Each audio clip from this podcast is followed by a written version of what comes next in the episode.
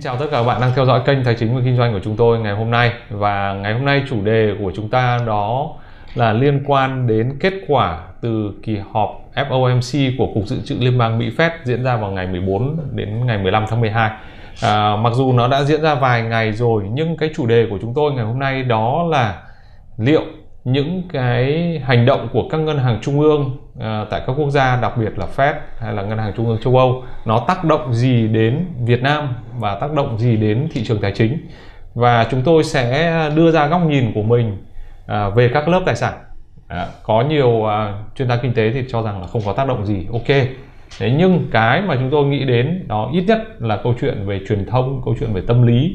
Và thực sự các cái lớp tài sản ở Việt Nam mình như là cổ phiếu trái phiếu vàng rồi bất động sản vân vân nó biến động như thế nào trước những cái ảnh hưởng này thì chúng tôi sẽ đưa ra những quan điểm và những cái kết quả à, có những cái con số cụ thể à, thế thì cái việc đầu tiên chắc có lẽ tôi sẽ xin mời anh Nguyễn Minh Tuấn sẽ cho chúng ta một cái góc nhìn tổng quan về à, cái cuộc họp FOMC của Fed ngày 14 và 15 tháng 12 vừa rồi. Vâng, các cuộc họp của FOMC thì kênh tài chính kinh doanh chúng ta đã cập nhật khá đầy đủ và tuy nhiên thì nó có hai cái điểm mới trong cái cuộc họp à, năm nay. À, thứ nhất là Jerome Powell thì sẽ tiếp tục được đề cử làm chủ tịch Fed trong nhiệm kỳ sắp tới.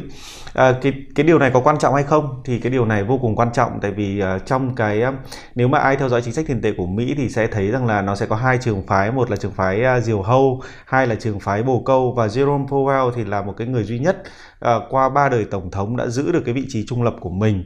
Và như vậy thì uh, như anh Long đã biết là những người làm chính sách ấy mà nó có cái sự ổn định và kết quả đã được trải qua à, cái thời kỳ khó khăn nhất và ông lại tiếp tục được uh, gọi là được đề cử cần một cuộc họp của thượng viện nữa thì nó sẽ uh, bước vào năm 22 thì nó sẽ mang cái sự ổn định trong chính sách đấy là cái điểm đầu tiên mà thị trường rất là kỳ vọng cái điểm thứ hai đó là cái kỳ họp này nó kết thúc cái năm 2021 và mở ra 2022 với mấy một số các cái yếu tố nó mang tính Ờ, thách thức uh, biến chủng uh, Omicron. Uh, cũng như là có cái hai cái việc. Thứ nhất là dừng lại cái chương trình Tapper uh, nó đã làm một cái thông báo từ năm ngoái là đến tháng 3 nó sẽ dừng lại. Và quan trọng nhất nó đưa ra một cái yếu tố nữa đó là bắt đầu có cái lộ trình tăng lãi suất rất là rõ ràng. Thì cái mức tăng lãi suất thì nó vẫn ở cái mức là từ 0 cho đến 0,25 trên uh, uh, của Fed Fund Rate thôi. Cũng đúng như là trên thị trường. Tuy nhiên uh, những cái con số này nó được dựa vào đâu? Nó được dựa vào uh, hai cái chỉ số rất là quan trọng của Mỹ đó là cái uh, họ sẽ đưa ra một con số để cho thị trường có thể nhìn và nếu như mà tăng trưởng GDP thực tế vượt qua ngưỡng này uh, thì cái tốc độ uh, tăng lãi suất có thể cao hơn. Thứ nhất, họ họ đưa ra là GDP dự kiến tầm 4%. À, đây là một cái cái con số nếu như mà mọi người nhìn vào cái bảng à, tôi có cung cấp ở đây à, năm 2020 à, thì nó đang âm khoảng hơn 2% và năm 2021 thì nó đang ở cái mức từ à, trung bình là khoảng 5,5 cho đến 6% và dự kiến năm 2022 của họ sẽ tăng trưởng à, 4%. Thì ở cái mức này thì sẽ giúp cho thị trường nếu như mà thực tế GDP tăng trưởng hơn mức này thì tốc độ tăng lãi suất có thể nhanh hơn. Đấy là cái điểm vô cùng quan trọng. Cái điểm số 2 đó là về lạm phát của Mỹ. À, trước đây thì chúng chúng ta ờ, thường nghe thấy rằng là cái lạm phát của Mỹ đã như đôi lần vượt quá à, cái mức 2%. À, tuy nhiên thì cái ờ, số liệu của họ đưa ra ở đây đó là trong năm 2022 thì cái mức nó sẽ về mức trung bình của 2% hoặc là hơn một chút xíu giữa 2 và và và 3%. À, ờ, nói như vậy để làm gì? Nói như vậy để để cho chúng ta thấy có một cái bộ khung để chúng ta tư duy là nếu như lạm phát vượt cái mức này thì tốc độ tăng lãi suất lại còn tiếp tục nhanh nữa ừ. anh Long. Ừ. Thế thì khi mà đưa ra những cái con số như thế này thì uh, chúng ta đã chia sẻ rất là nhiều trong chương trình tài chính kinh doanh về dot plot đó là một cái cái phiếu khảo sát ý kiến của các thành viên của FOMC về cái lộ trình tăng lãi suất. Thì ở đây chúng tôi có đưa ra một cái bảng so sánh của uh, kỳ họp uh, vừa rồi cũng như là kỳ họp tháng 6 để mọi người có thể thấy được uh, sự khác biệt giữa những cái thành viên ở trong uh, hội đồng FOMC và như anh Long có thể th- và mọi người có thể thấy đó là năm uh, năm 2022 thì tất cả uh, mọi người đều cho rằng là sẽ uh, có ba đợt tăng lãi suất và như vậy nó sẽ ở cái mức là từ uh, 0,5 cho đến 1 và tập trung rất là nhiều ở cái mức từ 0,8 cho đến 0,9%. Và cái điều này thì hoàn toàn khác so với kỳ họp trước đó là nó ở cái mức là vẫn 0 và 0,25 cũng như là rất là rõ ràng cho đến năm 2023 và năm 2024. Như vậy kỳ vọng của Fed về thị trường đã hoàn toàn thay đổi anh Long. Đấy, chúng ta nhìn vào các cái chấm là chúng ta thấy đúng không ạ? Vâng. À, kỳ họp uh, 6 tháng thì uh, năm 2 à, phần lớn à, các thành viên của FOMC thì chấm vào cái mức khoảng Vâng. 0% Vâng, Đấy, cho cái năm 2022 nhưng đến bây giờ thì phần lớn họ chấm vào cái khoảng 0,7 0,8 vâng, Đấy. Để chúng ta thấy là có à, cái sự kỳ vọng và cái kỳ vọng này như anh Tuấn nói về câu chuyện về GDP và lạm phát. Vâng, Đấy, và chúng ta cũng sẽ à, dựa vào hai cái khung đó để chúng ta sẽ có những cái kỳ vọng à, khác biệt hơn nữa cho cho cái giai đoạn sắp tới. Vâng, mà chúng tôi thì dự kiến sẽ làm một cái chương trình thường niên rất nổi tiếng của kênh tài chính kinh doanh. À, đó là đầu tư gì năm 2022 và Vâng. sẽ mời rất là nhiều chuyên gia và họ có những cái dữ liệu và họ những cái quan điểm à, rất là rõ ràng để cung cấp cho chúng ta bức tranh toàn cảnh nó cũng giống như là đầu tư gì năm 2021 một cái chương trình vô cùng thành công của chúng tôi vâng. à, sắp tới chúng tôi sẽ thực hiện chương trình này Vâng. À, tiếp theo thì tôi có thể cung cấp một số cái số liệu à, năm 2022, 2023 và 2024. Thế với cái mức lạm phát năm 2022 nếu ở mức 2,6% và tỷ lệ thất nghiệp giảm còn 3,5% thì 2022 là dự kiến à, uh, 3 lần tăng lãi suất và trung bình 0,9%. 2023 ở thời điểm này họ sẽ dự kiến là lãi suất trung bình khoảng 1,6% cũng 3 lần tăng và năm 2024 lãi suất trung bình sẽ lên đến 2,1% và hai lần tăng.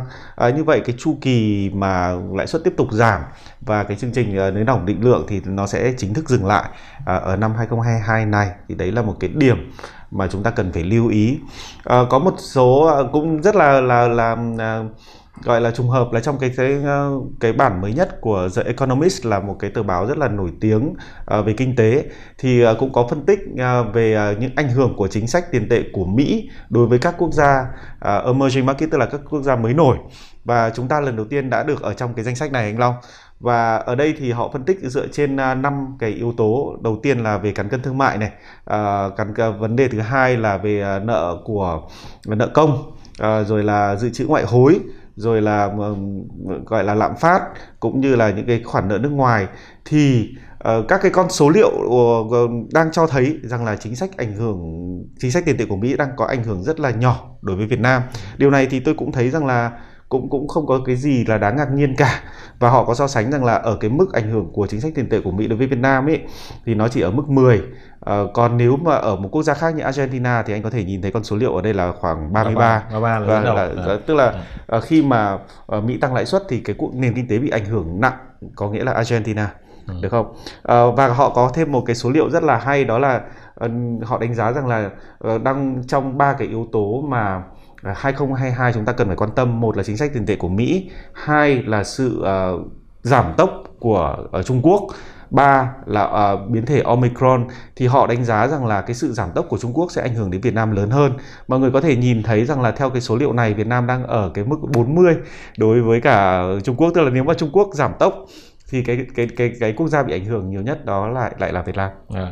nhưng mà cái quy mô thì ờ, Vâng, ở cái đây quy nó mô. thể hiện ở cái hình tròn đúng không? Đúng quy rồi. mô của chúng ta là cái hình tròn của chúng ta với cái cái nền kinh tế của chúng ta thì ờ, nó cũng không ờ, không quá lớn. Đúng rồi. Cái hình tròn nó nhỏ. Và Và chúng ta cũng ờ, cái đó cũng rất là bình thường và nó kéo dài nhiều năm nay bởi vì cái nền kinh tế của, của Việt Nam mình quốc gia có cái đường biên giới ờ, với Trung Quốc ờ, và chúng ta nhập siêu từ từ Trung Quốc về Vâng. chính ngạch lẫn tiểu ngạch và thì ờ, ờ, và với cái độ mở của nền kinh tế Việt Nam bây giờ thì tôi nghĩ rằng là ảnh hưởng của Trung Quốc nó lớn đối với Việt Nam là hoàn toàn là là tất yếu thôi.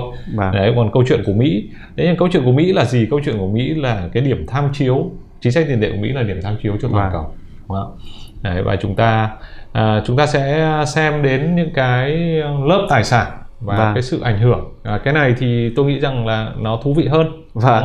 Thực ra thì à, mọi người à, rất quan tâm đến à, cái quyết định này của Fed và ở trên một cái cuộc khảo sát của chúng tôi đối với cả cộng đồng cố vấn tài chính Việt Nam thì tôi có thể chia sẻ với cả các bạn một các cái số liệu rất là khá là thú vị. À, thứ nhất là tôi xin trưng cầu ý kiến rằng là cái việc Fed Fund Rate có ảnh hưởng gì đến thị trường Việt Nam hay không thì đa phần mọi người là nói là có tác động. À, như vậy cái yếu tố tâm lý là rất rõ ràng anh Long. Và à, khi mà nếu nó có như vậy thì cái lớp tài sản nào sẽ tăng? Thì ở đây thì mọi người tất cả độ khoảng 379 bình chọn đã coi cho rằng là lớp cổ phiếu sẽ tiếp tục tăng. Điều này cũng rõ ràng thôi tại vì khi mà ờ, cái kỳ vọng của thị trường đang ờ, đang ở mức ờ, gọi là tăng lãi suất cao hơn mà trong cả năm 2022 nó chỉ tăng từ 0,25 cho đến 0,9 có nghĩa là ít hơn cái kỳ vọng của thị trường. Đều là tăng nhé nhưng mà nó sẽ không tăng lãi suất thì thông thường mọi người hay nói rằng là sẽ ảnh hưởng đến cổ phiếu. Ừ. tuy nhiên cái mức tăng của Fed nó đang ở mức dưới 1% chính vì vậy nên là lớp cổ phiếu sẽ được tiếp tục tăng. Tại vì thị trường cho thấy rằng là cái tốc độ tăng trưởng lãi suất nó không nó không quá sốc. Tại vì đâu đó thì mọi người vẫn nhìn nhìn thấy cái nguy cơ của Omicron ờ, uh, tốc độ ảnh hưởng của nó như thế nào vẫn có thể tác động. À, rồi đấy là lớp cổ phiếu. À, ngoài ra thì à, thị trường Việt Nam cũng à, cho rằng cái lớp bất động sản sẽ tiếp tục tăng. Ở đây là tại sao lại là như vậy thì tôi cũng có à, thấy một cái mối liên hệ giữa cái việc à, mà lãi suất à, của Việt Nam ấy. Chúng ta đang đi sau thế giới và chúng ta vẫn chưa có cái dấu hiệu nào của việc tăng lãi suất cả. Chưa kể là chúng ta sẽ đang sẽ có những cái gói tài khóa à, để kích thích cái nền kinh tế. Nên là mọi người cũng đánh giá rằng là nếu Fed tăng ở mức độ thấp như vậy thì có thể là Việt Nam cái chu kỳ mà lãi suất thấp của Việt Nam sẽ tiếp tục kéo dài và như vậy bất động sản sẽ tăng. À. Cái... cái này uh, trên thị trường tài chính là một cái điều rất là bình thường. Uh, chúng ta sẽ thấy rằng là các cái hành động của các chủ thể uh, bao gồm các ngân hàng trung ương như là Fed nếu như mà theo các thông lệ và phản ứng của thị trường tài chính trên toàn cầu cũng như là tại Việt Nam nếu mà các cái con số đưa ra các quyết định đưa ra mà nó không coi như là quá sốc đúng không? Đúng chúng ta là không vượt quá cái mà chúng ta đã kỳ vọng từ trước. Đúng rồi. thì uh, mọi thứ nó vẫn đang đi đúng hướng. Này, về nguyên tắc căn bản là như thế. À, ngoài ra thì một cái điểm thứ hai nữa tôi nghĩ rằng nó tác động lớn đến uh, tâm lý đó là câu chuyện tapering, câu Đúng chuyện rồi. thắt van mua trái phiếu của của Fed rồi câu chuyện tăng lãi suất nó không còn là câu chuyện mới nữa. Đấy, mọi người đều đã kỳ vọng nó rồi. Đấy, và khi nó không còn mới thì thì nó lại là thành tí tốt à, à, anh anh tăng lãi suất thật đấy anh thắt thật đấy nhưng mà nó nó đã nó ở một cái tốc độ mà ừ. Thấp hơn ừ. của thị trường uh, dự đoán. Thì ở Việt Nam thì tôi thấy rằng là uh, có một số cái yếu tố mà mọi người đang đang đánh giá là năm sau thì có thể cái lãi suất tiết kiệm nó có thể tăng. Ừ. uh, do cái việc rằng là chúng ta uh, tôi đang thấy một số thông tin như là chúng ta sẽ tiếp tục tăng trưởng tín dụng ở cái đợt cuối năm. Uh, thì tôi cũng hoàn toàn đồng ý với cả ý kiến ừ. đó thôi. Uh, cũng không có gì là quá quan trọng cả. À, thêm một cái yếu tố nữa đó là vàng. Thì tôi nghĩ rằng là với tốc độ tăng lãi suất như vậy thì vàng nó sẽ à, đi ngang đấy là ừ. quan điểm của tôi à, tuy nhiên ở thị trường Việt Nam có thể trong cái quý 1 ý, nó sẽ hơi khác một chút do chúng ta có đấy. một cái à, cái điểm rằng là chúng ta thông thường hết cuối ừ. năm thì chúng ta sẽ dồn tiền lại chúng ta đi mua vàng và nếu mà cái cung cầu vàng SJC nó vẫn tiếp tục như hiện tại thì cái giá vàng Việt Nam có thể không liên quan gì đến thế ừ. giới ngoài ra thêm cái nữa là ngày mùng 10 âm lịch thông thường là ngày thần tài mọi người sẽ đổ xô đi mua vàng thế nên là cái giá vàng thì có thể với thế giới thì tôi đây quan điểm là sẽ là đi ngang nhưng mà ở Việt Nam thì tôi nghĩ là sẽ có thể tăng nhẹ tỷ giá thì như vậy là nếu như mà lãi suất đồng đô uh, tăng và lãi suất Việt Nam đồng vẫn giữ nguyên thì tôi nghĩ rằng là năm sau một cái mức độ khoảng từ 1 cho đến 2 phần trăm của tỷ giá đô đồng uh, tăng cũng là một điều rất là hợp lý thôi. Yeah. Dạ. Và. À, và đương nhiên rằng là cái à, cái đó nó sẽ tác động đến um, nó tác động đến đến đến ai? Nó tác động thẳng tỷ giá nó tác động thẳng đến uh, các nhà đầu tư nước ngoài. Đúng rồi. Đấy, các nhà đầu tư nước ngoài nếu như mà anh uh, để tài sản của anh ở một thị trường mà đồng tiền mất giá thì uh, mất giá bao nhiêu thì họ sẽ phải trừ vào cái lợi tức của họ nếu như họ kỳ vọng.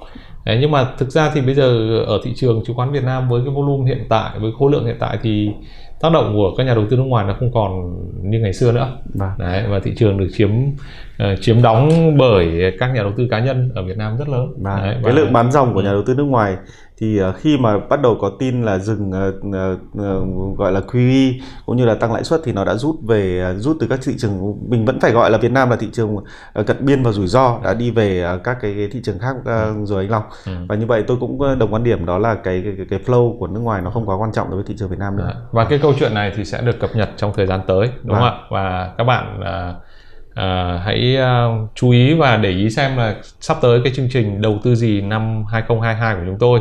Thì uh, năm nay nó sẽ là chủ đề là cơ hội và thách thức. Vâng. Đấy, và thách thức là chắc chắn rồi. À. tại vì uh, nó sẽ không còn một cái uh, rõ ràng tại vì khi mà cái nền kinh tế lớn nhất thế giới đã bắt đầu nâng lãi suất.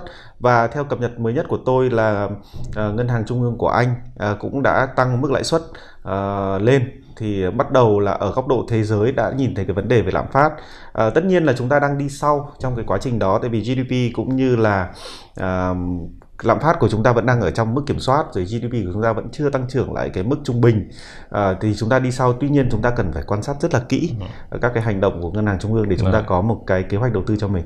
Như vậy là chúng ta sẽ ém rất nhiều thứ cho cái ờ, chương trình đầu tư gì năm 2022 đúng không anh Tuấn? Và, và rất là hy vọng rằng là à, mọi người sẽ quan tâm và để ý đến chương trình này của chúng tôi. Và ngày hôm nay thì à, chúng tôi tạm thời chia sẻ như vậy và rất là cảm ơn mọi người đã quan tâm theo dõi và xin hẹn gặp lại các bạn ở cái chương trình tiếp theo. Vâng.